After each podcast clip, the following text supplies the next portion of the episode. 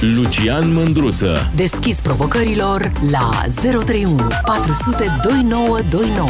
Ca să știi! Salut, dragilor! Nu știu dacă știți, dar ieri a fost un meci. Un meci între o echipă din Secuimești și o echipă din Oltenime, ca să spunem așa. S-au certat galeriile și la un moment dat meciul a fost oprit în momentul în care galeria noastră striga afară, afară cu ungurii din țară. Treaba se întâmpla în Secuime, cum vă spuneam, o localitate mai puțin importantă, localitatea, acea zonă. În acea zonă maghiarii au venit de vreo 1000 de ani. Să-i trimiți în afara țării înseamnă de fapt să le spui că asta nu-i țara lor.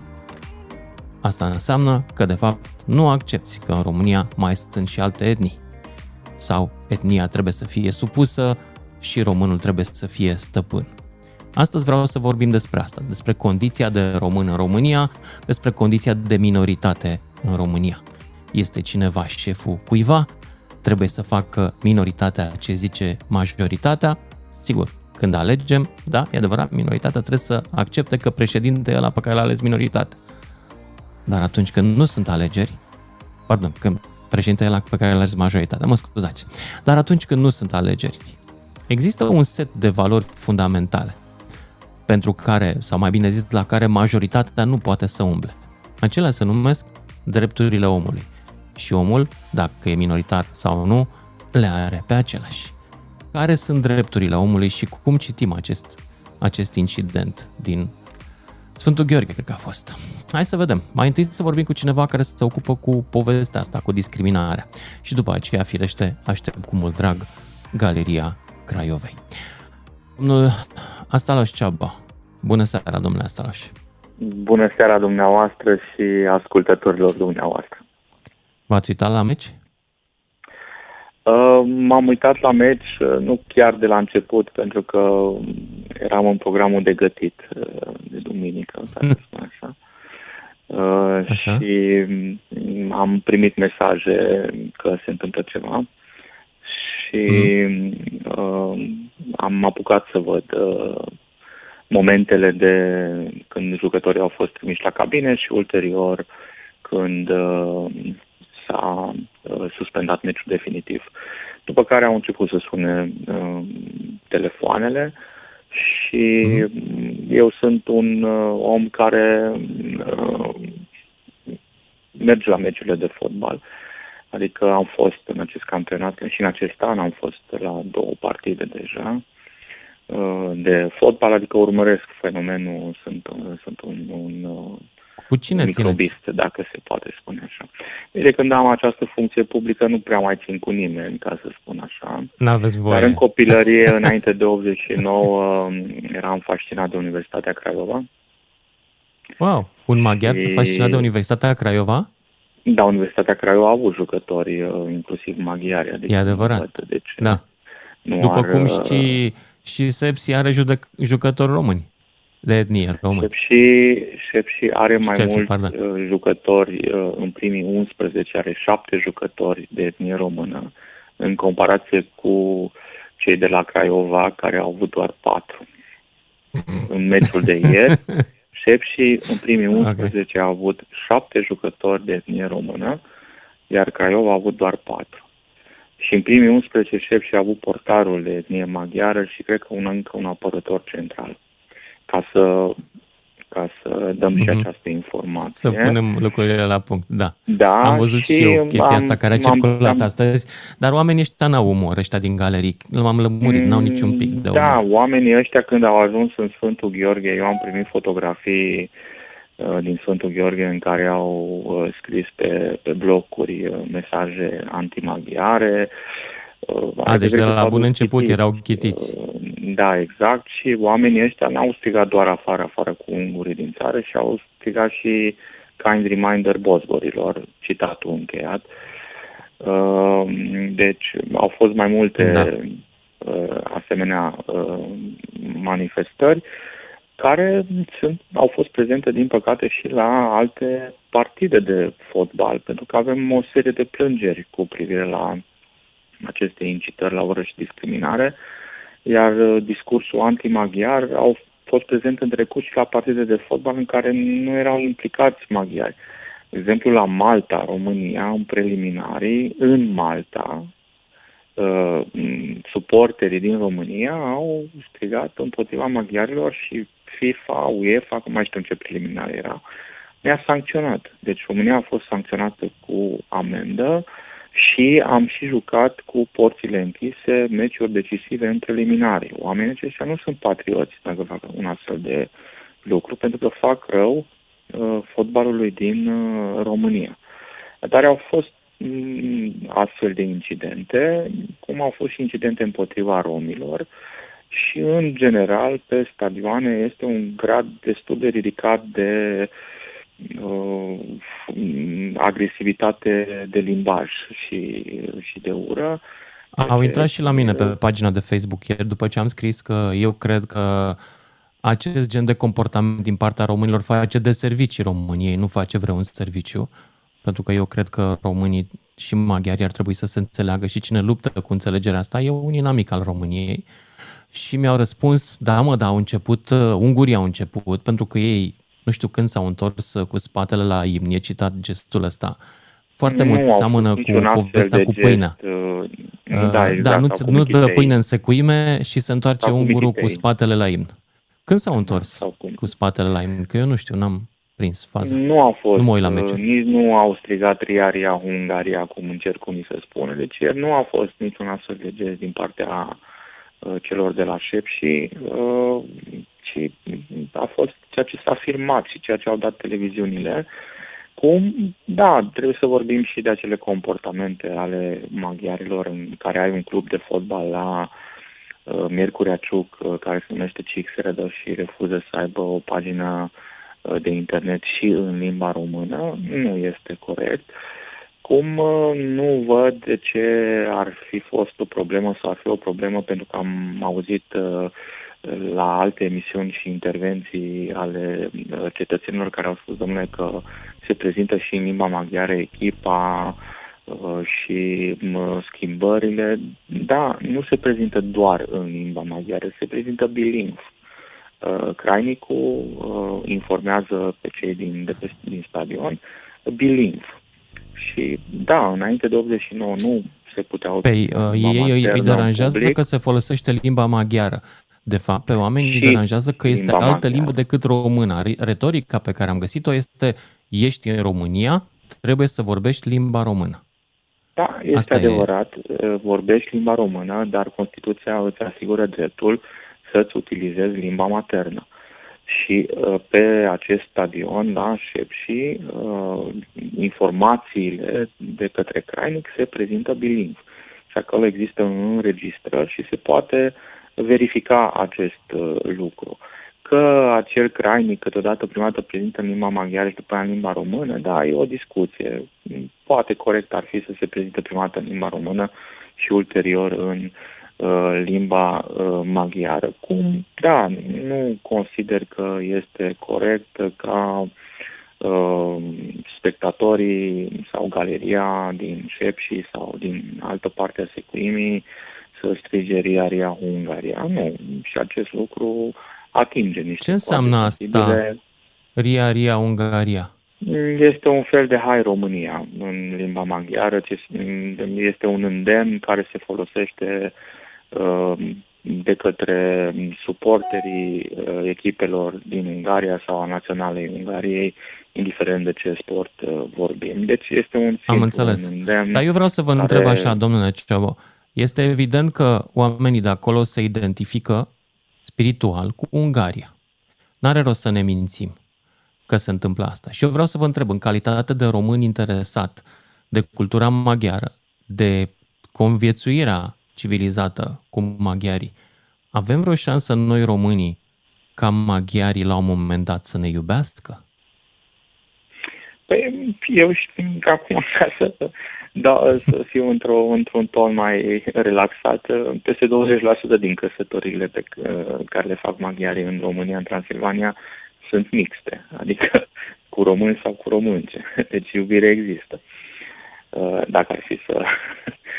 mai la nivel de masă, nu individual. Despre pentru că iubire, da, exact. Acolo la români sunt alte chestii. Știți că dacă mergem în zone unde trăiesc, conviețuiesc români și maghiari, există această simpatie și respect reciproc, pentru că oamenii în viața de zi cu zi depind unii de ceilalți, își iau copii de la grădiniță și copilul vecinului sau al prietenului sau al mai știu eu ce, se ajută, au probleme curente. Deci acolo unde oamenii intră într-o interdependență în viața de zi cu zi, prejudecățile și stereotipurile sunt menținute la un nivel gestionabil, deci există respect, există simpatie. Acolo unde nu se cunoaște și unde se merge cu un anumit scop, da, acolo se creează. Deci dacă am face studii sociologice, o să vedem că lucrurile sunt un pic mai nuanțate. Și eu cred că maghiarul din România, în Transilvania, are o relație, desigur, cu statul de rudenie în Ungaria, dar viața de zi cu zi este aici și se identifică cu România și cu acest statut de minoritară. Este datoria noastră să găsim un echilibru în aceste relații, astfel încât să eliminăm fricile istorice, pentru că noi nu avem o reconciliere istorică reală încă, pe care foarte mulți o speculează și inclusiv în aceste elemente, aceste lucruri sunt speculate. Dar eu sunt mai optimist pentru noi, pentru maghiari. Eu personal, exemplul meu personal, toată viața mea a fost un test de loialitate față de statul român, începând din școala primară înainte de 89, care a fost deseori umilit, chiar și în calitatea mea de președinte al CXRD am fost deseori umilit sau discriminat. A fost un test de loialitate și probabil... Domnule Asztalos, să vă spun un lucru. Și pentru noi românii se dă testul de loialitate față de statul român. Pentru că la noi există și pentru noi există separarea între cetățean și stat. Nici noi nu iubim întotdeauna statul ăsta, pentru că nici el nu a fost mereu corect cu cetățeanul obișnuit. Da, eu nu vorbesc neapărat de testul pe care îl dă statul român. Eu vorbesc de testul la care sunt supuși sau maghiarii sunt supuși de către concetățenii majoritari români. Mm-hmm. În relația de zi cu zi, în care dacă faci un dezacord în limba română, nu mai ești loial statului de cetățenie și trebuie să fii de două ori mai bun, poate, ca un majoritar, ca să ai șanse reale sau să poți să faci ceva. Nu mai vorbesc de hărțuire, de umilire și de alte asemenea aspecte. Dau doar un exemplu. Rata de promovabilitate a examenului de limbă română a elevilor care frecventează clase cu predare în limba maghiară în clasa 8-a este în jur de 60%, în comparație cu secția română, unde am 90%, iar la bacalaureat aceste procente se mențin.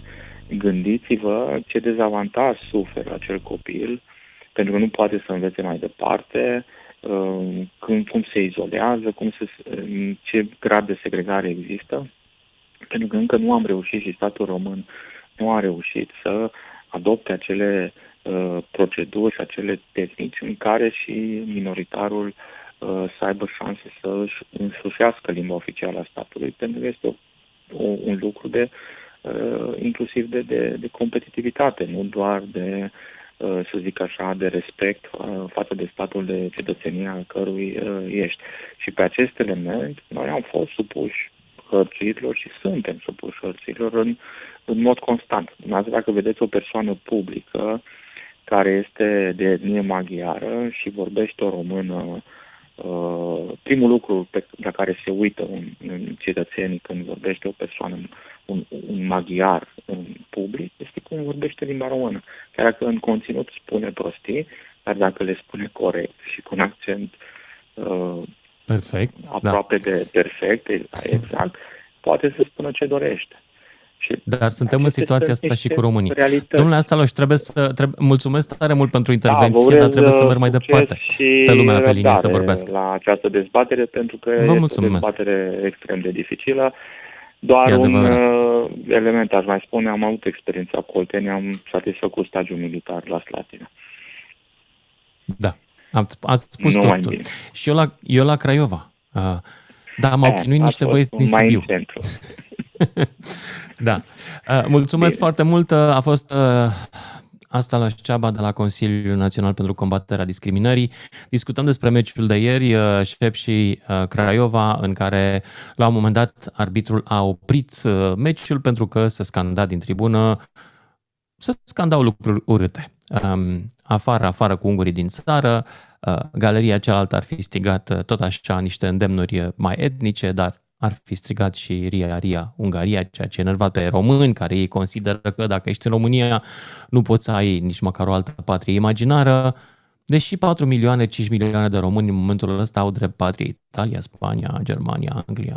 Da, mă rog, trecem peste. Hai să vă aud pe voi, dragilor. Care e statutul, de fapt, etnicului român în România? Este stăpânul celorlalte minorități sau ar trebui să încerce să le înțeleagă, să învețe de la ele, poate chiar să le cucerească? Cu frumosul, nu cu strigatul. Să vă aud pe voi dacă aveți altă părere. Emanuel din București, salut! Salut, Lucian! Eu cred că sunt două situații distincte care trebuie discutate. E vorba de românii de rând și maghiarii de rând care n-au nimic de împărțit unii cu alții, adică suntem oameni și noi și ei și ne înțelegem foarte ok, fără nicio problemă, mergem, ne putem petrece împreună, putem să ne distrăm împreună, fără absolut niciun fel de problemă. Și e a doua situație în care oamenii care, nu știu, din punctul meu de vedere, n-au ce face cu timpul lor sau sunt însetați de putere. Pentru că acolo... Dar acolo pe stadion erau oameni obișnuiți. Da, mă refer la oameni obișnuiți. Oamenii obișnuiți nu au probleme, majoritatea nu au probleme unii cu alții. Dar, de adevăr, există o minoritate și maghiară, există și o minoritate română care se împung și n-au ce face cu timpul lor, din punctul meu de vedere. Și mai e și a treia categorie care probabil că instigă să facă chestia asta. Oamenii care sunt însetați de putere și care vor ei să controleze... Da, când te duci acolo în Secuimești, te apuci să scrii pe blocuri, aia este deja o agendă politică, nu mai e o agendă sportivă. Iar oamenii care fac chestia asta o fac, după părerea mea, cu o agendă politică pe care instituțiile statului român ar trebui să o cunoască. Care este ea? Și să ne și povestească și nouă. Cine sunt oamenii? Problema acolo, cele două județe, Covadna și Harghita, de câte am înțeles și eu, oamenii, o mică parte din unguri, ar dori autonomie teritorială. Da, dar nu o parte importantă. Din ce am văzut, a ieșit și un comunicat al unei federații sau unei organizații din asta, un ONG care a cerut asta chiar acum 2 luni. Da, nu există o mișcare de masă pentru așa ceva, într-adevăr. Acum, nu mă pronunț și nu discutăm asta. E clar însă că în România autonomii teritoriale există. De exemplu, fiefurile clanurilor politice. Îți dau Teleorman, Oltenia, de fapt, Craiova, Giurgiu, Călăraș, Galați. Deci toate au câte un clan care este complet autonom teritorial față de restul României. Da, vorbești de baroni locali care taie și spânzurile județelor lor și fac ce doresc. Ăștia nu mai au nevoie de declarații. Ăștia sunt deja autonomi de mult. Propriile surse de venituri, nu dau socoteală nimănui. Dar, mă rog, trecem de asta. Consider că toți suntem oameni și ar trebui să ne înțelegem între noi, ar trebui să lăsăm diferențele la o parte și să încercăm să conviețuim omenește unii cu alții, pentru că nu avem nimic de pierdut, ci doar de câștigat din punctul meu de vedere. Iar limba, până la urmă, dacă stai și te gândești, nu este decât un cod care transmite informație. Atât, este informație codificată, limba. Îți mulțumesc pentru intervenția ta și ne oprim aici deocamdată. Vă aștept pe toți după știrile de la 6:30. 031 400 2929. Sună-te, Mândruță! Știe să te asculte! Până îți închide telefonul! Salut, dragilor! Bun găsit înapoi la discuția liberă despre statutul de cetățean român. Cum e românul etnic în România? E stăpânul celorlalte minorități sau ar trebui să le trateze cu mai multă generozitate? Poate chiar cu dragoste. Nu e dragoste atunci când le trimiți înapoi în Ungaria, de exemplu, pe unele dintre ele. Nu e dragoste nici când vorbești urât și de alte minorități pe care poate le trimiți în alte țări. Dar, dincolo de toate astea, hai să vedem cum înțelegeți voi relația asta între majoritate și minoritate. Suntem stăpâni când suntem majoritari sau ar trebui să cucerim respectul celorlalți? Firește, și ceilalți ar trebui să se poarte frumos, nu zic nu. Dar mai bine părerea voastră o așteptă. 031 400 2929. Începem cu Laurențiu din Pitești. Salut, Laurențiu! Bună seara, Lucian! Bună. Și bună seara tuturor ascultătorilor! Bună! E un subiect foarte interesant. Părerea mea, fără să deranjez pe nimeni, este că această problemă... Să știi că la emisiunea asta nu prea livrăm păreri care nu deranjează. Deci poți să deranjezi. Ok. Părerea mea este că toate aceste intrigi pleacă din cauza autorităților. Nu au nici a maghiarilor, nici a românilor. Și spun asta pentru că... nu știu dacă este adevărat, dar din ce știu eu, având un prieten foarte bun maghiar, când școlile lor nu se mai predă limba română. Astea sunt legende. Se predă limba română, bineînțeles, dar e mai greu de învățat pentru că nu e limba maternă. Ce nu înțeleg românii, adică sunt unii care sunt foarte greu de cap și dintre ai noștri, că atunci când te întâlnești într-o familie maghiară, când mama te învață limba cu care să vorbești prin casă, aia e limba maghiară, nu e română. Româna e o limbă străină. Și cum învățăm noi engleza? Și o să zică, păi stai că aici ești în România, trebuie să înveți româna. Băi, nu știu dacă trebuie să înveți româna. E bine pentru tine și pentru cariera ta, dar nu există nicio obligație legală să știi limba română în România. Dacă te-ai născut cetățean al României, ca dovadă că avem o grămadă de analfabeți funcționali care abia îndrugă două cuvinte în limba română și nu le ia nimeni cetățenia. Da? Vreau să... pentru ce am sunat, vreau să spun o simplă întâmplare. Fiind șofer de profesie și umblând mai mult prin țară, la un moment dat aveam ceva de încărcat, o marfă de încărcat de la Miercurea Ciuc. Ajung în Miercurea Ciuc la noaptea, spre dimineață, 4-5, nu găseam adresa respectivă, nu mă puteam orienta în niciun fel, nimeni pe stradă, pur și simplu opresc în fața unei stații de taxi, acolo, Am încercat să întreb dintre cei fiind în stație, taximetriștii din stație, să mă ajute cu informații cum ajung la adresa respectivă, în zona respectivă. Pentru că vorbeam limba română, nu a vrut să mă ajute niciunul. Nu mi s-a părut normal. Dar oare ei știau limba română?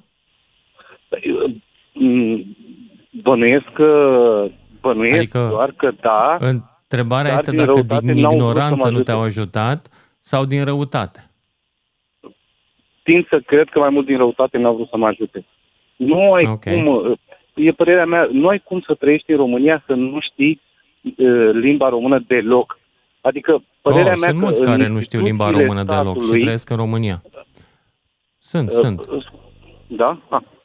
Okay. Da, părerea mea că în instituțiile statului ar trebui vorbită limba română. Când ești cu prietenii, în familie, poți vorbi în ce limbă vrei tu. Spun asta de ce? Nu, aici te înșeli. Minoritățile au dreptul ca limba lor să fie reprezentată și în instituțiile statului. E o lege. Okay, au dreptul să li se vorbească în limba lor și în interacțiunea cu autoritățile. De aceea avem și inscripții bilingve, de exemplu. Okay, de aceea, la o primărie, ca oraș maghiar, poți să faci o cerere în limba maghiară. Nu e nevoie să o faci în limba română. Pentru că, încă o dată, aceste minorități au propria lor cultură și noi știu că avem o problemă foarte mare să respectăm alte culturi, dar și mai mare problemă avem să înțelegem că asta e o bogăție pentru România, nu o slăbiciune. Noi ne-am gonit evreii și am fost absolut imbecili că am făcut-o. Ne-am golit sașii, i-am vândut pe sași, 200.000 de sași, i-am vândut în Germania, în loc să îi ținem aici în puf, fiindcă sunt o națiune muncitoare și inteligentă. Și acum, probabil că ne dorim să fim numai noi între noi. Păi știi ceva? Eu am fost condus numai de noi între noi, de toași Ceaușescu, fix de Olteanu Ceaușescu. Și a fost oribil. E adevărat. Acum nu zic că este o vreo lumină sasul actual, dar este cu niște clase în plus față de ăla și față de ceilalți de dinainte, exceptând Emil Constantinescu. E adevărat, care mi-a plăcut. Asta făcând o comparație, scuză-mă, două secunde te mai rețin și apoi o să închid, că bănuiesc foarte mulți care vor să... mă așteptam să fie mai mulți, dar nu sunt așa de mulți. Da, hai zi. Am spus asta făcând o comparație, deoarece trăind foarte mulți ani prin mai multe țări, prin Europa. M-am întors acum câțiva ani din Anglia, unde eram o comunitate foarte mare de români. Și nu știu dacă îmi permiteam vreodată, cu siguranță greșesc, dar e doar punctul meu de vedere. Nu știu dacă mi-am permis vreodată să intru în magazin, într-un market sau să cer ceva în limba română. Cred că în momentul ăsta îmi jignești inteligența. În Anglia nu ești de prin partea acului. Nu ești de acolo. Maghiarii sunt de 1000 de ani în Transilvania. Iar în Secuime te sfătuiesc să încerci, dacă reușești, caută în orice carte de istorie vreo inscripție în limba română în anul 1000 în teritoriul acela. Ai să vezi că e foarte greu să găsești dacă nu cauți fake-uri. Deci ei sunt de aici, generații după generații după generații.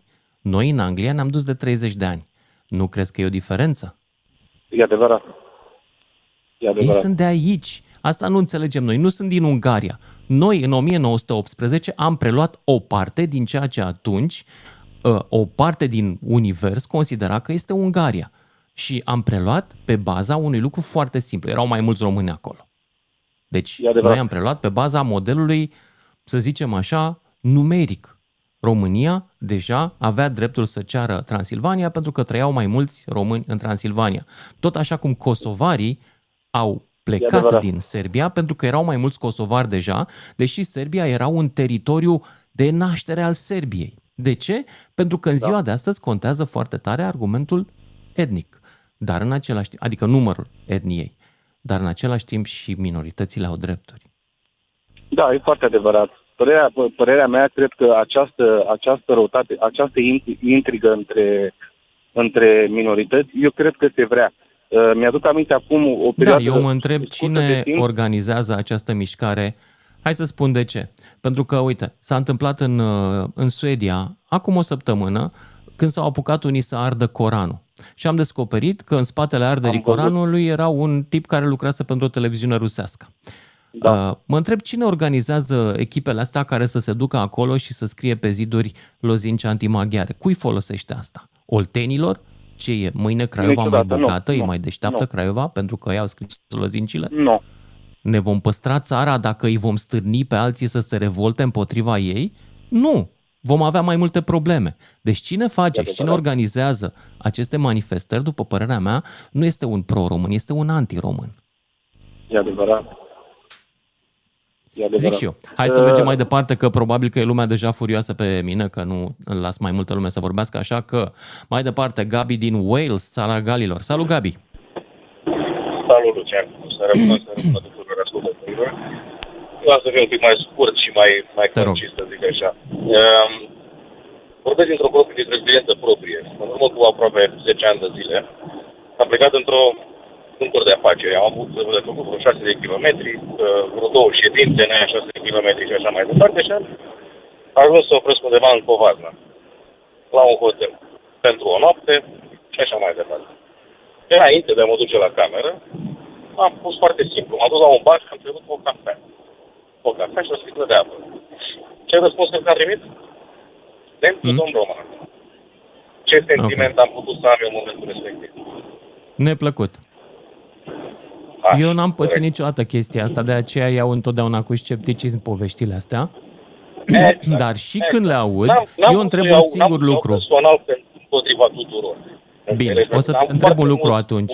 Ești sigur că înaintea ta n-a fost unul mitocan care a stricat imaginea românilor în barul ăla? Dintre ai noștri, ca să zic așa. Atunci eu vin și te întreb, dar vin și întreb și cu partea altă.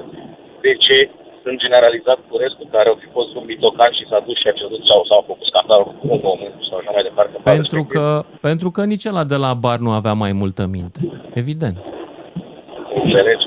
Atunci, de ce se provoacă? Dar eu știu de ce sunt sceptic în legătură cu lucrurile astea. Tu ai fost acum 10 ani în Covasna. Eu am fost acum 2 luni la o tură de biciclete. Am fost anul trecut de Crăciun și am strâns cadouri și au venit maghiarii să-mi aducă cadouri pentru copiii necăjiți din Sfântul Gheorghe. Acum 2 ani am fost la altă tură de biciclete și tot așa și n-am pățit niciodată nimic. Și știi cum fac eu? Hai să spun care este trucul. Să vă spun tuturor românilor care este trucul ca să vi se dea cafea în ungurime. Te duci și spui cuvântul magic. Sia, adică salut. Sau eu n-apot, dacă e bună ziua, sau eu eștet, sau alte gratulări, să zicem, alte, da? După care îi spui așa, fii atent, te învăț de bine dacă vrei. Îi spui așa, atâta știu din maghiară, mai departe o să continui în română și îi cer ce-ți dorești. Această tehnică funcționează negreșit oriunde. Și știi de unde vine această tehnică? Din bun simț, din respectul pentru cultura lor, pe care noi nu suntem obișnuiți să-l acordăm niciunei culturi, în general. Da. Numai a noastră e șmecheră, numai noi l-avem pe Eminescu. Da, Gabi, mulțumesc, dar trebuie să merg mai departe că hai să-l auzim pe Adi din Timișoara. N-am chef de povești cu nu mi s-a dat pâine în ungurime, că sunt sătul de ele și mi se par toate construite, nu mai zic, propagandistic. Adi din Timișoara, după care Lucian din Galați. Salut, Adi! Salut, Lucian! Salut! Părerea mea, n-am văzut meciul, dar părerea mea este că ce s-a întâmplat acolo este vorba de efectul de haită.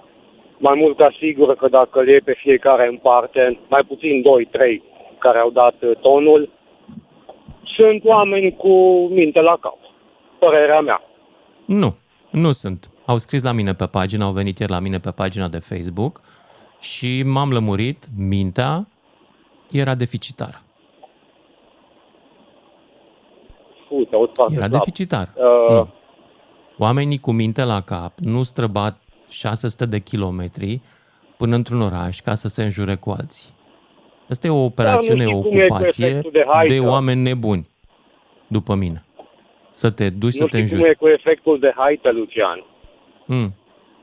Dacă faci ăla, trebuie să fac și eu, că dacă nu pic de prost. Da, eu pot să spun sincer, în Timișoara sunt foarte mulți unguri, toată zona. Am avut un prieten foarte bun cu care am rămas prieteni din clasa 1, când îl întreba cineva cine e el despre mine, spunea fratele meu. Adi, hai să lămurim totuși, să găsim un răspuns la întrebarea mea inițială. Românul, etnicul român, este stăpânul minorităților în România sau nu? Noi avem și cântec. Suntem pe veci stăpâni. Wow! Da? Nu, e cu 2-3 pentru mine. Adică dacă ești România, chiar să nu știi să vorbești românește, parcă e greu de înțeles pentru mine. E problema ta, e adevărat. Dar eu nu consider că treaba asta este o chestie gravă. Nu mă simt jignit că ăla nu știe românește.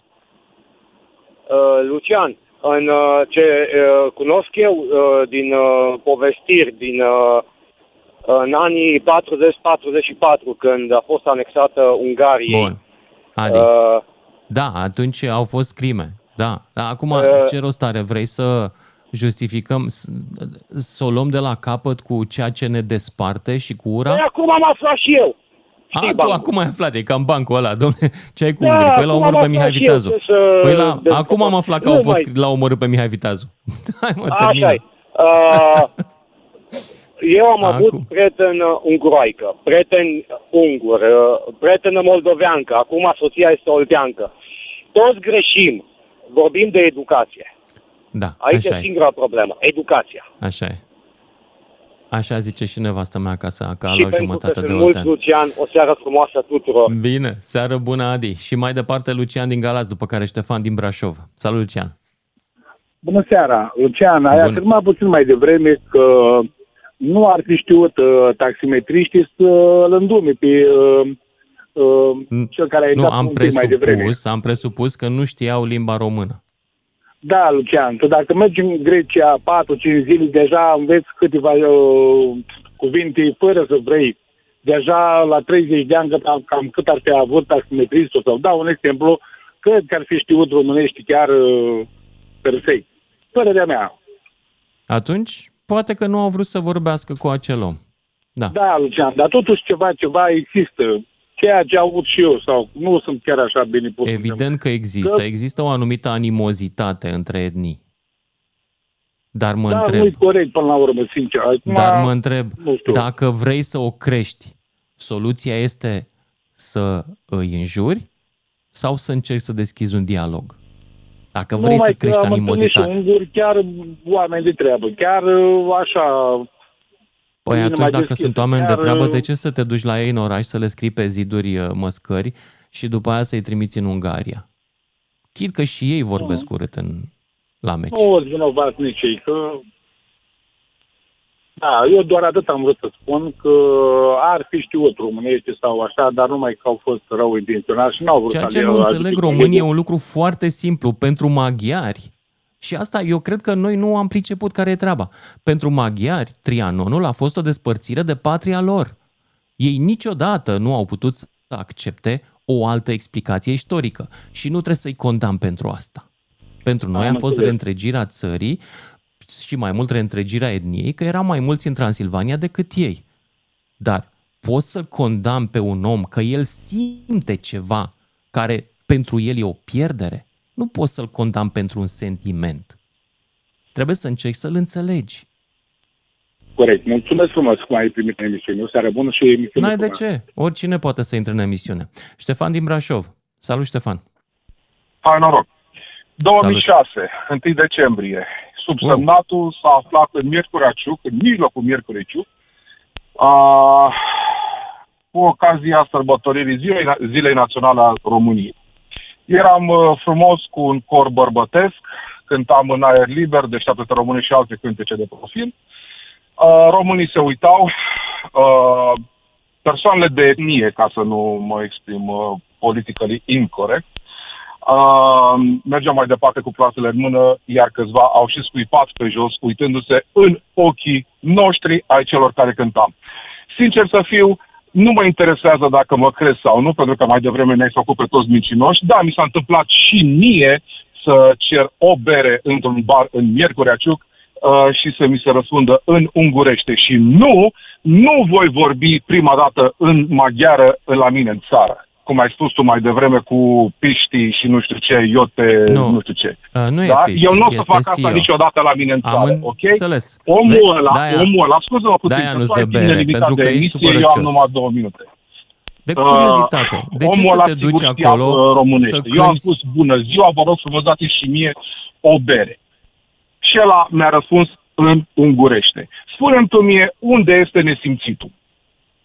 Care este nesimțitul? Sau aia care scuipau pe jos în timp ce noi cântam imnul. Eram corul seminarului teologic de la Buzău.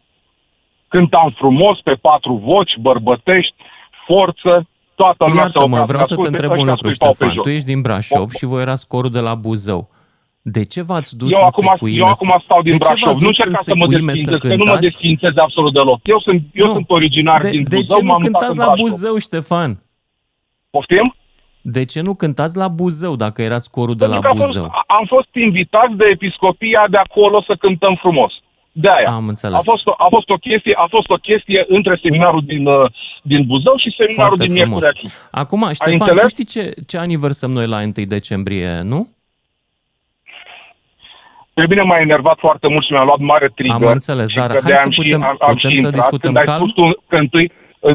Întâi să vorbesc în ungurește. Eu v-am dat un truc, nu e obligatoriu. Eu așa fac pentru că le respect cultura și pentru că vreau să le câștig și simpatia. Departe, eu nu o să fac asta. Și bine, pentru asta, foarte bine, nu e obligatoriu. Tu ai mai spus și altora în emisie, dăm voie să spun și eu un lucru. Beep off. Cum? Beep off. Deci am ajuns la înjurături foarte repede. Uite, să știi, Ștefan, dacă aș avea un bar, nici eu nu ți-aș da o bere, pentru că te enervezi cam repede. Uite, dragilor, ăsta este genul de patriot român cu care eu nu mă pot identifica niciodată, dar care este construit de propaganda naționalistă românească. Se duce să le cânte ălora de 1 decembrie, noi suntem români.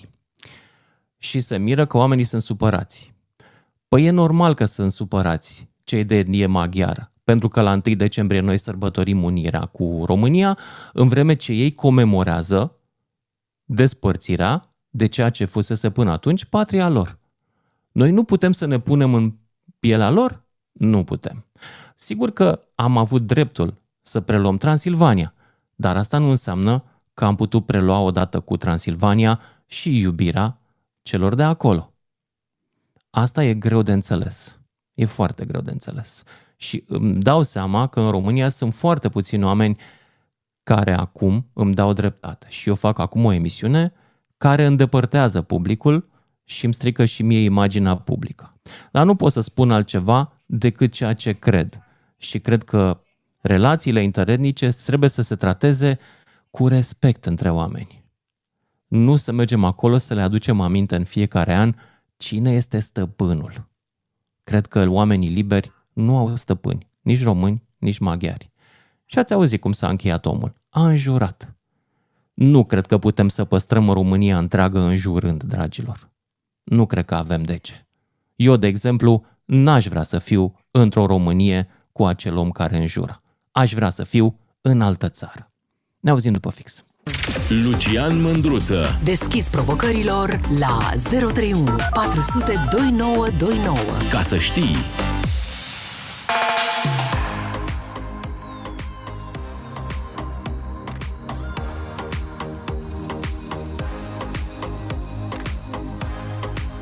Salut, dragilor! Ne întoarcem la discuția noastră. Cum este cetățeanul etnic român în România? Este stăpân aici? Minoritatea trebuie să-l asculte? Sau are și ea dreptul să cretească? Sau să-i spună lucruri drăguțe? Cine știe, poate avem și noroc câteodată. Alex din Cluj, hai să vă aud pe voi. Discutăm pe marginea meciului de ieri în care s-a întrerupt după ce s-au scandat lucruri urâte. Alex din Cluj, ești în direct. Salut, Lucian! Salut! Ce vreau să spun, în primul rând, antevorbitorul meu nu cred că știe semnificația expresiei beat off. Da, mă rog, să trecem peste asta, că nu e foarte relevant. Ba da, e o înjurătură. E aia cu F. Da, știu, dar nu, în contextul în care a zis-o el nu se potrivește. Mă rog, nu contează, că nu asta e ideea. Acum, din punctul meu de vedere, n-ar trebui să ne corelăm niciodată la o galerie de fotbal. N-am nimic cu fotbalul, nu sunt nici cu echipă, nici cu altă, sau nu-mi place fotbalul deloc, dar partea asta de galerie de fotbal, partea asta de extremist, Nu putem să o corelăm la o țară întreagă. Eu am avut câteva experiențe... Firește că nu. Nici nu ne-am propus. Nici nu ne-am propus. Păi, asta spun. De ce s-a întâmplat la un meci de fotbal? Că strigau aia, nicio problemă. Se strigă și când joacă, nu știu, Clujul cu Dinamo. În toate părțile. Deci nu zic eu că este relevantă. Eu vreau să spun un singur lucru. Adică o experiență personală de-a mea care am pățit-o în Odorheiu Secuiesc, când am rămas cu o mașină defectă, cu o baie de ulei spartă, când mă gândeam în momentele respective, aoleu, am belit-o, român, eram cu o mașină în leasing, numere de București, Zic că român aici mănâncă ăștia. Poveștile nu fusese niciodată în zona respectivă. Îți dau și foc. Da, adică mă rog, nu eram chiar la gândul ăsta, dar zic, bă, nu mă ajută ăștia, nu vorbesc cu mine. Okay. A venit un om de acolo, pe care l-a luat de pe stradă și îl întrebam, bă, unde găsesc un service? O vorbit cu mine într-o limbă română, nu extraordinar de corectă, dar nici proastă.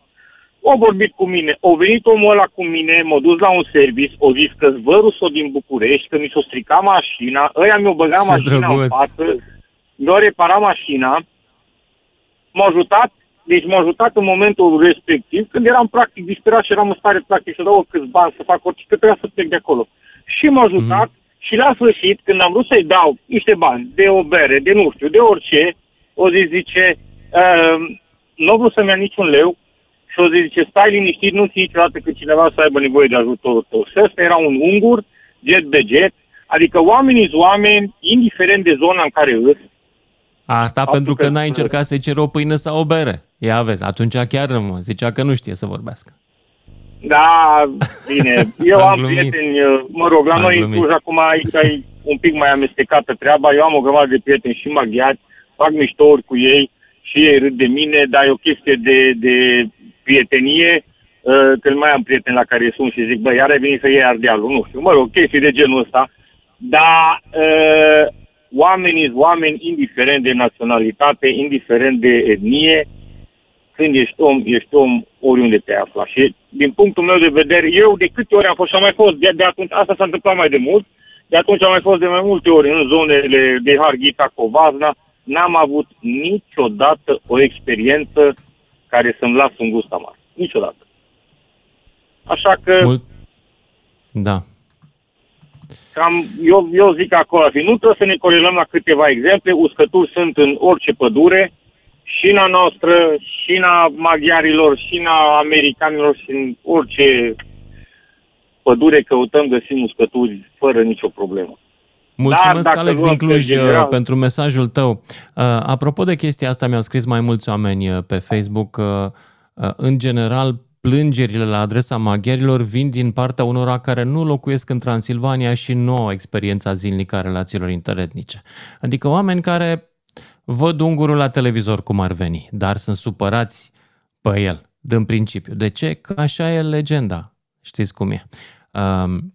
Da, hai să mergem mai departe, nu mai comentez eu. Cristian din Cluj, după care încă vreo câteva persoane. Salut, Cristian! Salut! Cum o zici și Alex, de dinainte, un cont să ajute. Faptul că Gheorghe cu piștii se ceartă pe stradă nu înseamnă că redesenează granițele de pe hărți.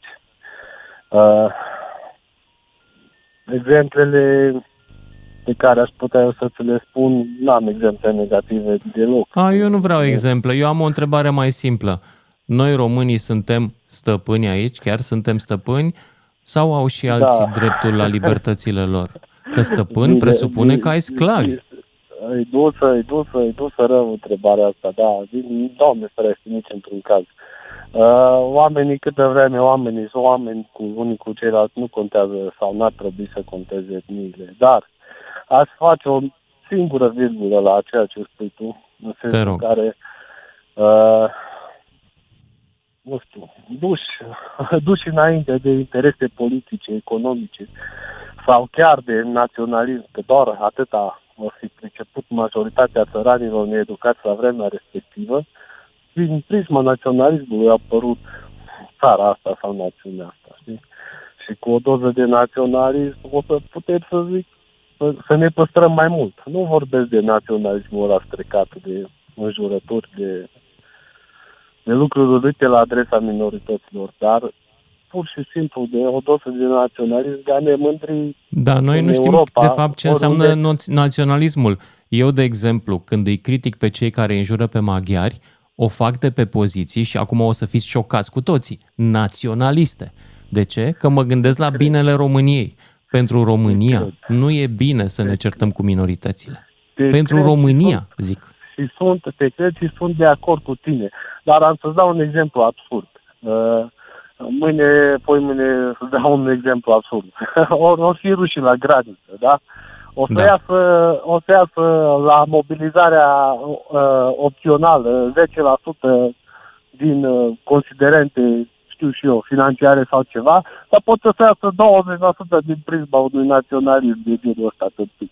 No, omul ăla care te-a jurat pentru că atât au înțeles el, mă înțelegi? La unii funcționează și alt tip de vocabular, dar... Să știi că unii dintre acești naționaliști sunt proruși. Mulți dintre ei, dacă îi întrebi, pentru ei Putin este un exemplu. Nu cred că ei se vor duce să se lupte cu Putin. Da, e atâta pot, Lucian. Îi cunoaștem cu toți. Toți oamenii care avem câțiva neuroni funcționali, îi vedem pe ăștia care sunt așa din ce cauză. Da.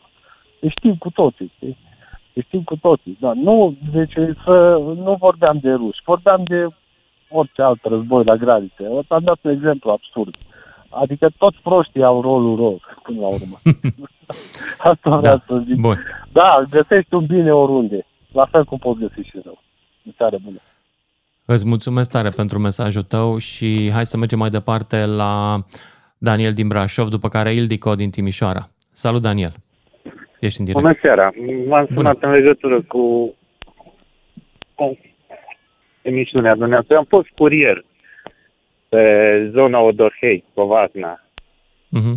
Lucrurile nu se întâmplă chiar așa. Sunt persoane care nu vorbesc românescă, am vorbit cu ei în engleză, dar sunt mare parte cunosc limba română.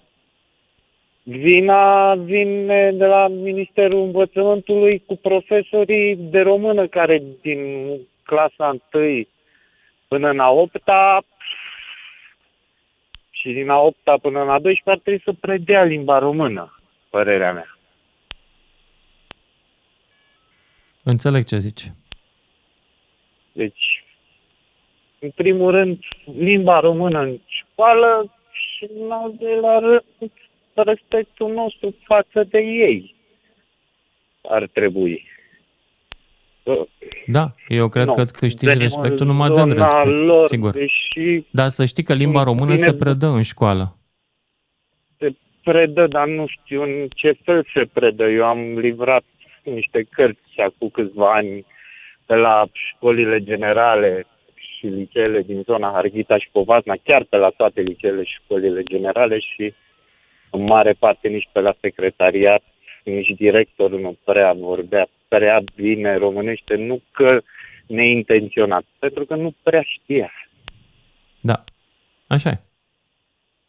Socrul meu este maghiar, n-am nicio problemă cu ei, sunt binevoitor, m-au scos. De câte ori am avut o problemă prin zona aia, sau strica mașina, sau așa. Problema e la limbă. Cei care au făcut școală până în anii 90, pe timpul comunismului, știu destul de bine română. Cei care au făcut școală după 1990, cam slab cu româna, cel puțin... Da. După aceea s-a întâmplat că unii dintre ei, care percepuseră poate româna ca pe o obligativitate înainte, n-au mai vrut să-și dea și copiii să facă atât de multă română. Eu cred că asta s-a întâmplat. Asta, așa deci problema sezat. Asta e că dacă nu învață la școală... Așa e. Dar asta e altă discuție separată. Nu au nevoie. Eu nu mă pricep. Ei acolo între ei vorbesc numai maghiar. Da, dar, cum să zic, e foarte bine că vorbesc limba maghiară între ei. Este, și asta nu înțelegem noi. Este foarte bine. Nu putem să avem un dublu standard. Când cerem ca etnicii români din Ucraina să poată vorbi limba română și în România le spunem ungurilor să nu vorbească maghiară, ăsta este nu numai dublu standard, este și prostie. Că nu înțelegem că avem o poziție complet opusă într-o chestiune identică, doar pentru că e vorba despre noi și nu despre alții. Și când a fost acum câțiva ani în Odorhei, că nu s-au vorbit la Coflatul respectiv română. Da, sunt persoane care nu știa femeia aia, da. Română, dar nu fost... că nu te servesc. Eu am mâncat de fiecare dată la bineînțeles acolo, că te servesc. Nu e nicio problemă, îi arăți cu degetul, spune, te servește, zâmbește, dar unii chiar nu vorbesc română. Kaufland este magazin german. Da. Bun, Daniel din Brașov, vă mulțumesc. Hai să o ascultăm și pe Ildico din Timișoara și mă bucur că a intrat și, după nume, un etnic maghiar. Bună, Ildico! Bună seara, da, sunt. Mie îmi place să zic că sunt unguroaică născută în România. Ok, da. Zici și cum vrei tu. Da, ideea este că nu trebuie să generalizăm ceea ce s-a întâmplat, că cum ați spus, toți oamenii ăștia provin din zone și din județe ușor influențabili și nu cred că oamenii de rând au ură față de etnie maghiară. Sper să n-aibă, că eu am foarte mulți prieteni români cu care mă mândresc și ei cu mine la fel. Și apropo de școală, să știți că eu în timpul lui Ceaușescu, în 82-3, am făcut școala limba maghiară, clasele 1-4. N-am știut până în clasa 5-a o boabă românește. Okay. Și în schimb mi-am învățat copilul singură să învețe. Sunt dublu cetățean la ora actuală, mă mândresc cu asta, fiindcă mă descurc atât în România cât și în Ungaria. Și să știți că, da, trebuie să ne respectăm reciproc. Trebuie să avem respect atât noi pentru români, cât și românii pentru maghiari. Că altfel se întâmplă ceea ce s-a întâmplat, din păcate, în Serbia. Ură pentru etnie. Da. Părerea mea. Da, acolo nu mai s-a întâmplat și război etnic. Exact.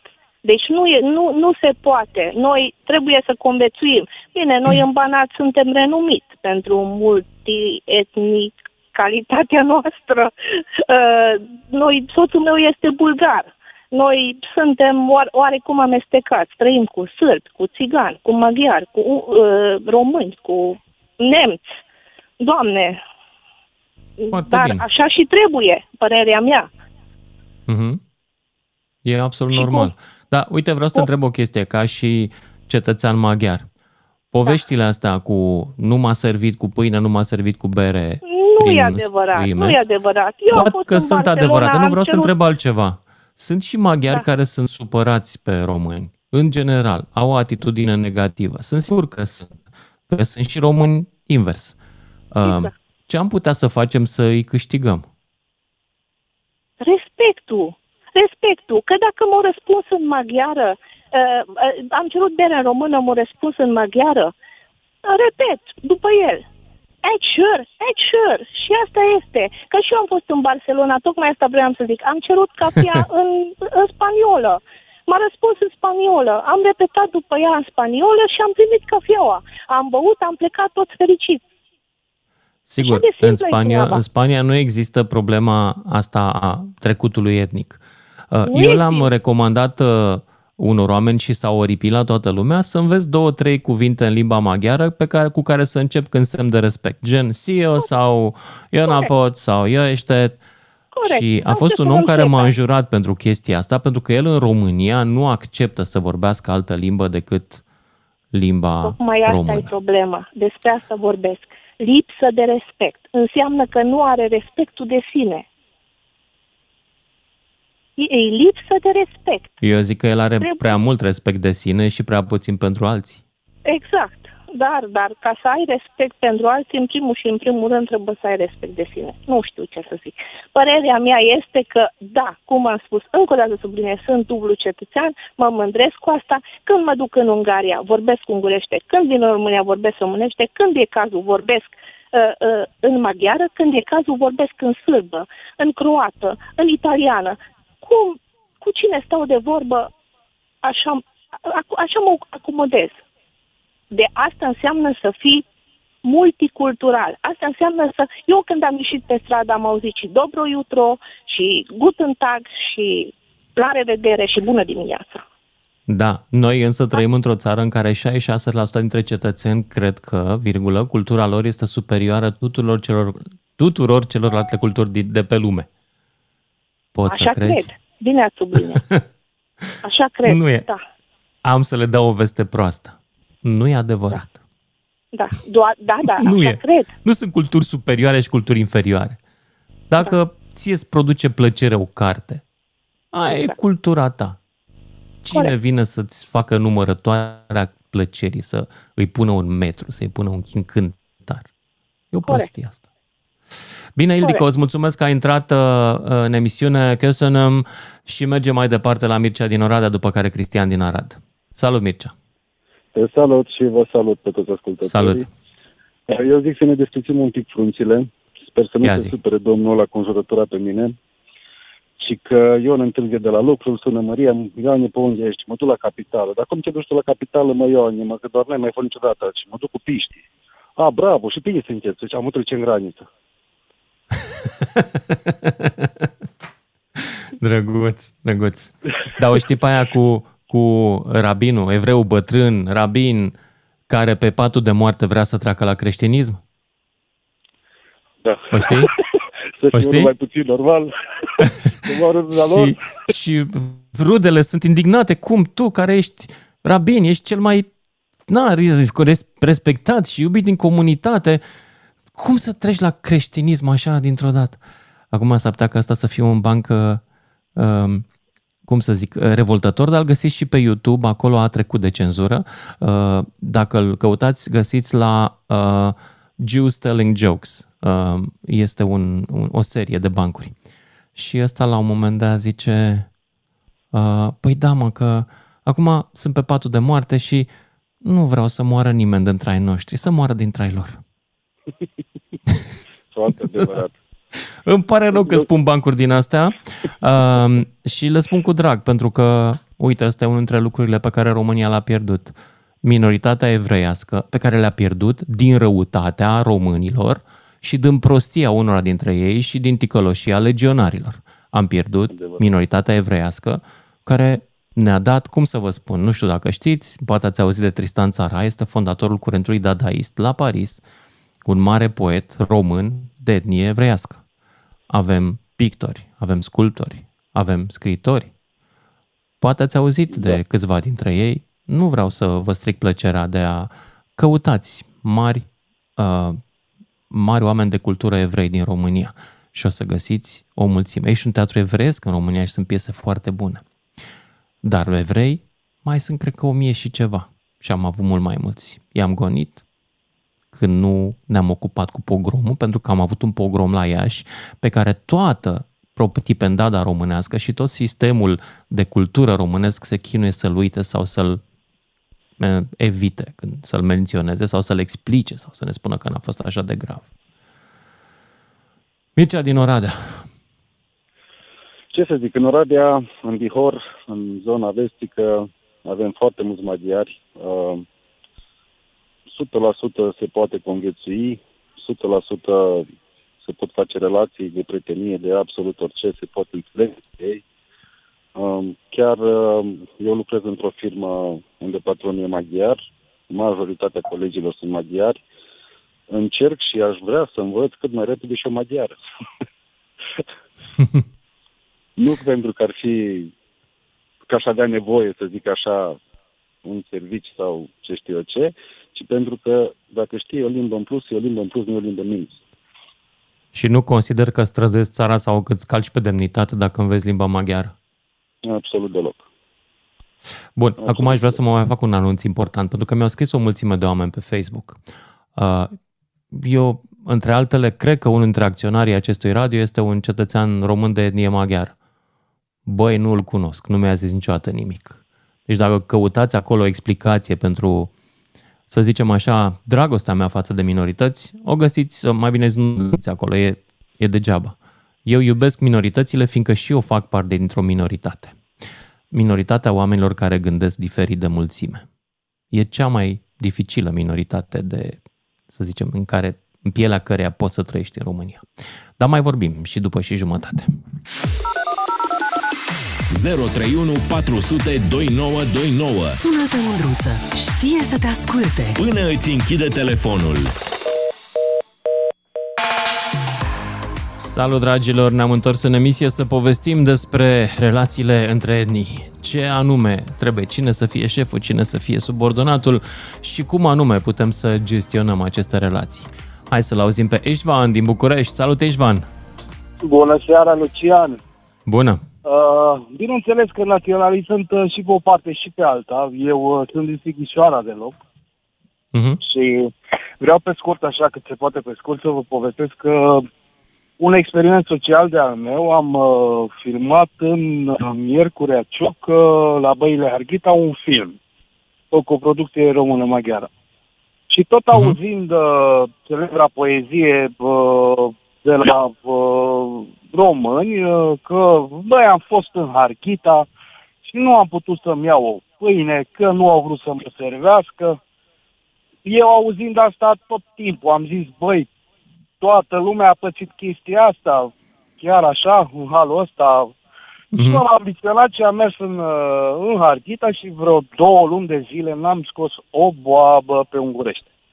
Eu vorbind la fel de bine cum auzi că vorbesc și românești. Ok. Și... ai murit de foame? Ai murit de sete? Da, din contră. Într-adevăr, sunt secui, că să nu confundăm. Secui sunt secui, nu sunt din Ungaria, da? Deci suntem secui, în primul rând. Sunt de acolo, în primul rând. România asta nu știu că secui în Ungaria nu sunt. Adică sunt și maghiari, dar și secui, cum ar veni olteni, dar și români, nu? Sau e chiar mai mare distinția? Să zicem o comparație. Ce vreau să zic? Ei acolo sunt izolați, dar ei nu pleacă în vacanțe la Marea Neagră pentru că e urât și nu e frumos. Mai se vorbește urât. Așa. În fine. Și se uită doar la programe ungurești, care sunt dublate. Nu se uită la nimica ce e românesc. La școală nu se învață. Și atunci ei nu știu. Dar majoritatea știu. Și când am fost eu în Harghita și alergam pe acolo, pentru că eram picture vehicle, căutam mașini și animale pentru filmare și mergeam în sate și toate cele și, măi, oamenii nu vorbeau românește. Și unii chiar nu vorbeau. Dar nu vorbeau românește pentru că nu le plăcea de români și că era o formă de rezistență? Sau pur și simplu asta era viața lor? Pentru că ei sunt izolați acolo în sat, dacă nu în satul din Harghita nu există picior de români. Nu au cu cine să vorbească și nu învață. Și oamenii sunt de în vârstă. Și... În fine, ce vreau să zic?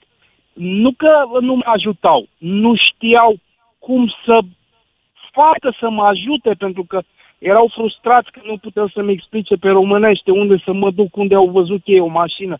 Se duceau la vecinul și îmi spunea pe ungurește...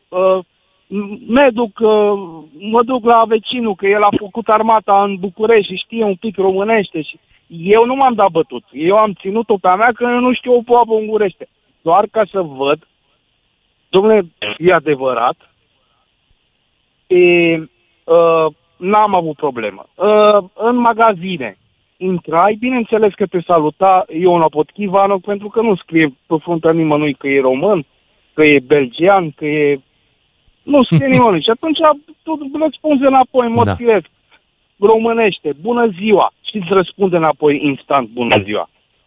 Unii, eu am văzut colegii mei, am intrat în magazin și femeia a salutat. Eu la Potchivanov și colegul meu din Bufta zice, auzi, doamnă, noi suntem aici în România, mă saluți în bună ziua. Și atunci femeia a zis, ok, stai că te tratez.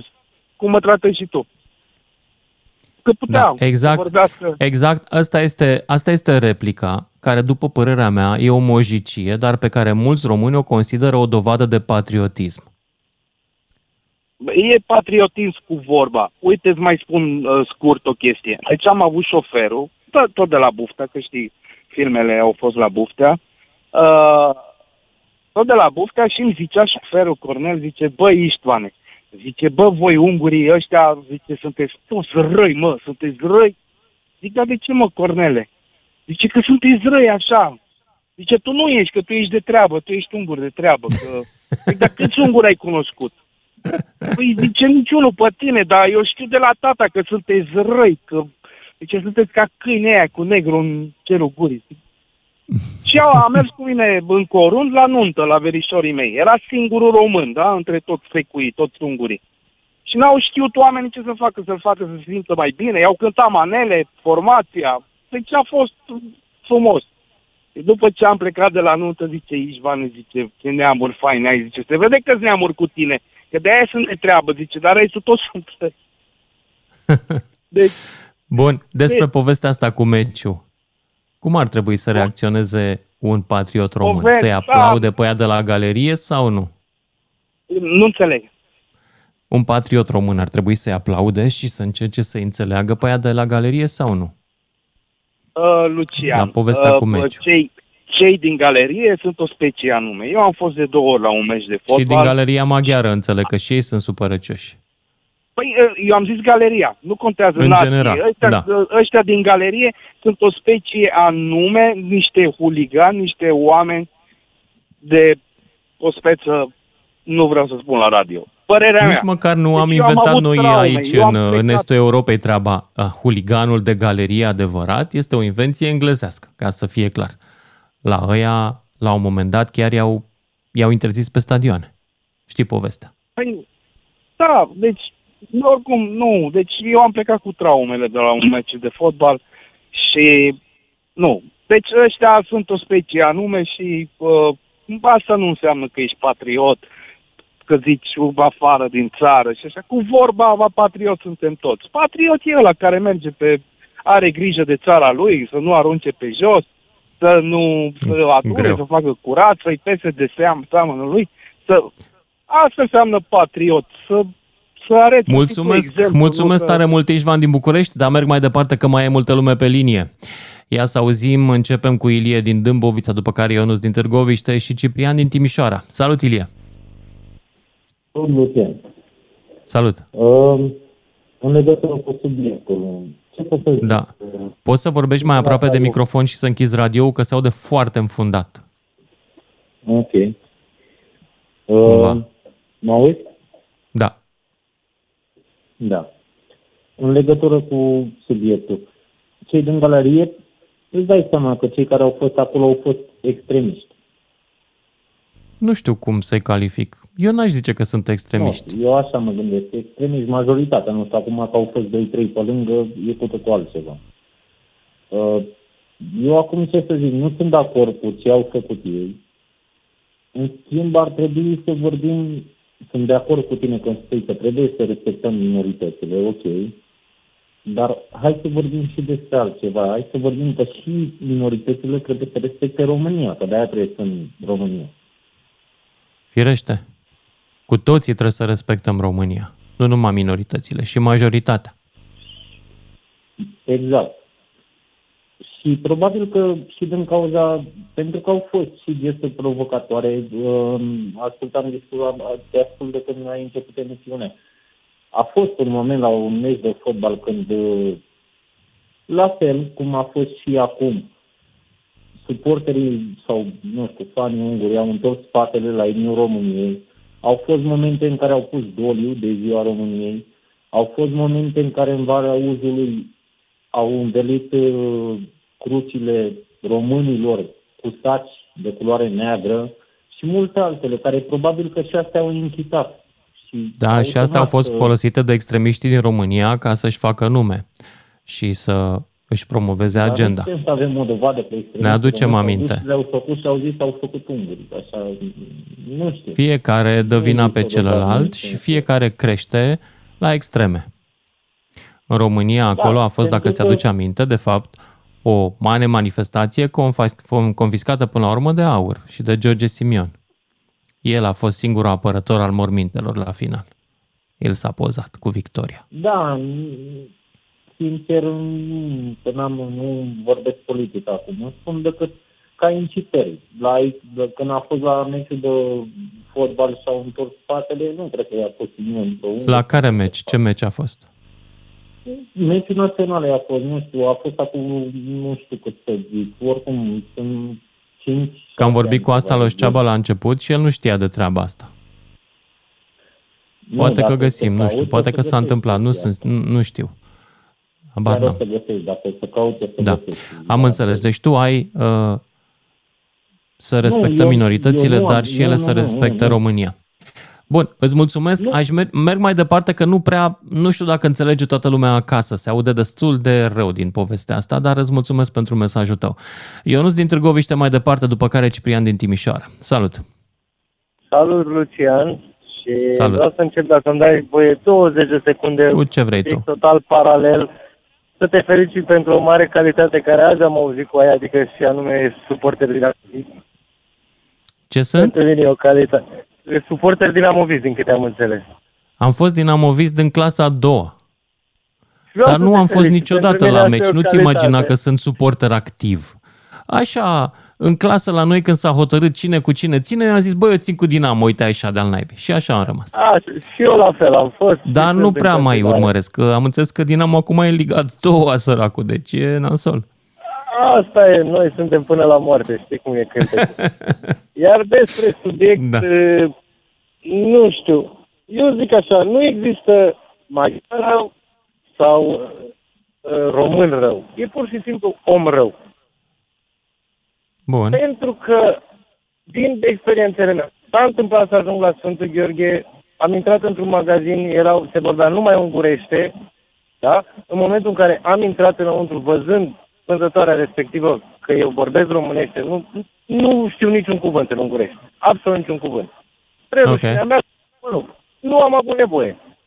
În momentul în care am văzut că vorbesc românește, s-au oprit, și toate discuțiile se purtau în românește. Probabil în ideea că să nu se simte omul, să se simtă omul prost, că cine știe ce vorbim noi. Și vorbeau, n-aveau nicio legătură. Foarte tare chestia asta. Nu știu ce vorbeau. Dar mamă, dar și cât bun simț aici. Da. Aceea situație am pățit-o tot la Sfântul Gheorghe, într-un bar, acolo, apropo de ce ziceau mai... Și ne-am dus și tot așa am cerut o cafea. Tipul de la bar, un tip la vreo 30 de ani, se uita la noi, zicea că eu vorbesc klingoniană și el e după pământ. Am tot încercat să-i repet, el îmi explica numai în maghiară. La un moment dat a plecat, m-a lăsat la masă, așteptam, m-am gândit că am înțeles. A venit la noi și îmi făcea semn să ies pe ușă. Deci m-am simțit prost. La un moment dat se ridică un tip de la o altă masă, la vreo 50-60 de ani, probabil că avea, și începe în maghiară, dar se vedea că îl certa, efectiv îl certa. Ăla adică de cel dai afară pe ăsta. S-a dus la bar, gen. A venit cu cafeaua, da? Aha. Și în momentul în care a venit cu cafeaua, tipul care îmi lăsese apărarea mi-a zis, știe română, da, prost. Adică e mai... da. Ori, vezi tu, Ionuț, omul acela care n-a vrut să-ți dea cafeaua, era mai degrabă radicalizat, cum se spune. Adică exact. E clar că el disprețuia o altă etnie. Da, știi care e chestia? Noi românii credem că dragostea se câștigă cu forța. Adică că îl vom câștiga pe ăla, dacă îi spunem neapărat trebuie să vorbești română, nu ți-e rușine, aici ești în România, mănânci o pâine în România, așa mai departe. Ori eu cred că acel copil care nu ți-a dat ție cafeaua, el trebuie câștigat de noi. Cu bunăvoință, cu respect, cu înțelegere. Asta odată. Sau poate pur și simplu acel băiat făcea parte într-o categorie de oameni. Cum au fost și cei din galerii, răi. Ambele galerii, da, poate. Răi, care știi ce? În momentul în care lăsăm la o parte scandelele care au făcut cu adresa, dacă ei știau că pentru galeria adversă un lucru rău, foarte rău, e să le zică că au părul roșu, tot meciul aia ar fi zis. Dar exact. Nicio legătură cu percepția românului asupra maghiarului. Îți dau un exemplu în Anglia. Da? Au indieni. Sunt indieni foarte mulți. Da? Noi nu suntem așa mulți, dar dacă te duci la o instituție de stat în Anglia și vede că nu te descurci, îți aduce ceea ce ai nevoie în română. Formularul ăla ți-l aduce în română. Iar apropo de galerii, uite-te la meciul Tottenham, dacă nu mă înșel, juca la un moment dat cu Internazionale Milano, când au aruncat cu cojile de banane spre Balotelli. Acolo a fost rasism, era un jucător negru, nu? S-a întâmplat frecvent. Dar asta e problema. Tottenham este o zonă rău famată în Londra, unde preponderent 70% sunt bărbați de culoare. Sau, mă rog, oameni de culoare, nu doar bărbați. Și atunci îi acuz pe ea de rasism, clar că au aruncat cu coaza de banană. Dar ei, majoritatea, sunt negri. Deci ăla care a făcut gestul n-a fost un gest de rasism, dar știa el că pe ăla o să-l deranjeze dacă o să facă așa. Acela. Am înțeles. Da. Ionuț, îți mulțumesc pentru poveștile tale, dar trebuie să mă mut mai departe, la Ciprian din Timișoara, după care Mihai din Bacău. Salut, Ciprian! Salut! Ceau! Ți-am ascultat emisiunea de la început și suntem mai mulți în mașină, avem niște opinii, să zicem, nu contradictorii, dar împărțite. În sensul că, cum ai zis, s-o tot discutat în emisiune de respect reciproc. Respectul, mi se pare, că trebuie să vină din ambele părți. În sensul că cel mai de început respect este să înveți limba. În țara în care te-ai născut, că ai vrut, că n-ai vrut să te naști acolo, că o consideri România, că o consideri Ungaria, momentan ai steagul tricolor deasupra. Vrei, nu vrei, limba, cel puțin, mi se pare că ar trebui să o înveți. Ce vorbești tu acasă, cu prietenii, în cercuri, în societatea ta? Aia nu m-ar deranja să vorbești ungurește, Doamne, vorbește-o cât dorești.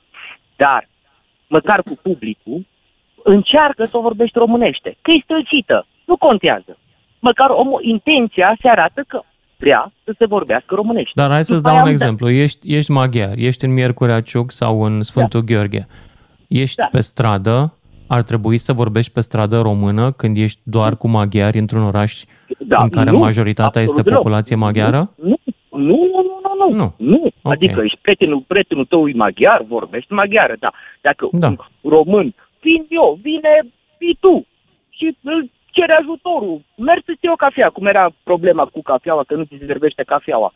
Ar trebui să-ți răspundă, nu am cafea, sau și stăcit în română, nu știu să vorbesc prea bine, dar măcar să arăți intenția în română că vrei să faci ceva. Da, că așa după aia, asta, adică am opțiunea să te salut în ungurește. Nu stă, cum ai dat tu exemplu acela, să primesc o cafea, mai bine îi zic, îl salut în ungurește și o să primesc cafea. Nu, vreau să am opțiunea dacă vreau să spun în ungurește. Eu nu o fac ca să primesc cafeaua. Eu nu o fac ca să primesc un favor când intru într-un magazin, într-un oraș în care majoritatea este maghiară și le spun eu sau eu napot. O fac în semn de respect. Nu mă interesează dacă primesc cafeaua sau nu. Este un respect genuin față de ei. Bun, în Timișoara sunt sârbe extrem de mulți. Adică tot așa când mă duc în America, le spun hai. Exact. Eu când trec Cenadu, am salutat cu ciocolomă vameșii. Dar pentru că eu merg pe opțiunea regulile casei. În ce casă ești, alea le respecti. Vrei, nu vrei. Aia e problema ta interioară. Deci, eu cum am trecut la Cenat Vama, pe ai mei le zic bună ziua, și m-am dus la ungur, le-am zis Stocolom și le dau pașaportul. Acum venim din țările arabe, peste tot am salutat în arabă. Că după aia mi-i salutau în altă limbă și ziceam în engleză că nu mai știu să mai vorbesc. Păi și în Grecia când mergem, așa facem. Dar cineva poate să spună, bine, dar acolo nu ești în Grecia, ești tot în România și ar trebui să poți să vorbești și numai română. E adevărat, ar trebui. Dar realitatea nu e întotdeauna cum ne dorim noi. Realitatea este că mulți nu știu română sau multora... Dar de ce nu știu la română de 30 de ani? Acum hai să zicem, cine-i mojicu? Că ziceai, că, cum a fost interlocutorul nostru acum a trei, cred că trei, că bine, nici eu n-aș face, că bă... Uite, vezi deja în discursul nostru, așa, primul lucru pe care l-ai spus urât despre cineva a fost despre maghiar că e mojic. Deja, acum înțelegi de ce se poartă urât cu tine și nu vorbesc limba. Pentru că unii dintre ei consideră că limba este o formă de pedeapsă la adresa culturilor. Asta, tu nu ai stat de vorbă cu ei, înțelegi? Tot așa cum ăia care nu-ți dau pâine, când se mai întâmplă, dacă se întâmplă, sunt și legende că se întâmplă și alții că nu, unii dintre ei o fac pentru că atunci când cineva le-a cerut pâine și ei au vorbit maghiară, cel care a replicat imediat a fost ești în România, trebuie neapărat să vorbești română. Și omul ăla, în loc să devină mai simpatic cu românul, sau mai bine să păstreze o amintire frumoasă a românului, a păstrat o amintire urâtă. Da, și următorul român a fost taxat. Adică te-ai gândit că poate ăștia taxează și în baza experienței lor din trecut cu oameni răi de la noi? Din sud? Irelevant aici. Fiecare, adică, dacă mai ales în customer service, să zicem, hotele, restaurante. Sigur că da, n-ar trebui să fie relevant, dar noi vorbim despre situație reală, nu despre ideală. Situația ar fi să arăți respect normală, e să arăți respectul prin a măcar vorbi, de acord, să te chinui, de acord, să vorbești. Dar așa cum am descoperit și aici și am descoperit în multe alte locuri, nu numai ei nu acordă respect, ci nici noi nu acordăm respect și te întreb care este primul care n-a acordat respect. Nu știu, mi se duce în negurat în vremurile. Da, aici este discutabil, dar din nou, este. Dacă e până la urmei, deci dar să știi că arată primul respectul, nu se știe, zic sincer. Nici eu nu știu, că poate noi ne arătăm. Aici cu fotbalul, cu meciul ăla... Probabil că trebuie să mergem până în zilele lui Otelo. Exact, deci acolo nu ne băgăm. Dar Ciprian, trebuie să ne oprim aici, nu mai avem timp de discuție. Continuați-o voi în mașină și, dragilor, continuați-o voi în conștiința voastră și întrebați-vă încă o dată. Dacă imnul ăla care spune că noi suntem stăpâni spune ceva frumos despre noi, că ne dorim să fim stăpâni. Eu, de exemplu, nu vreau să fiu stăpân în niciunui om. Eu cred că în România toți trebuie să fim liberi. Și când o să fim cu toții liberi, cred că o să ne iubim mai mult unii pe alții decât în situația în care unii încearcă să fie stăpânii altora. Seară bună! DGFM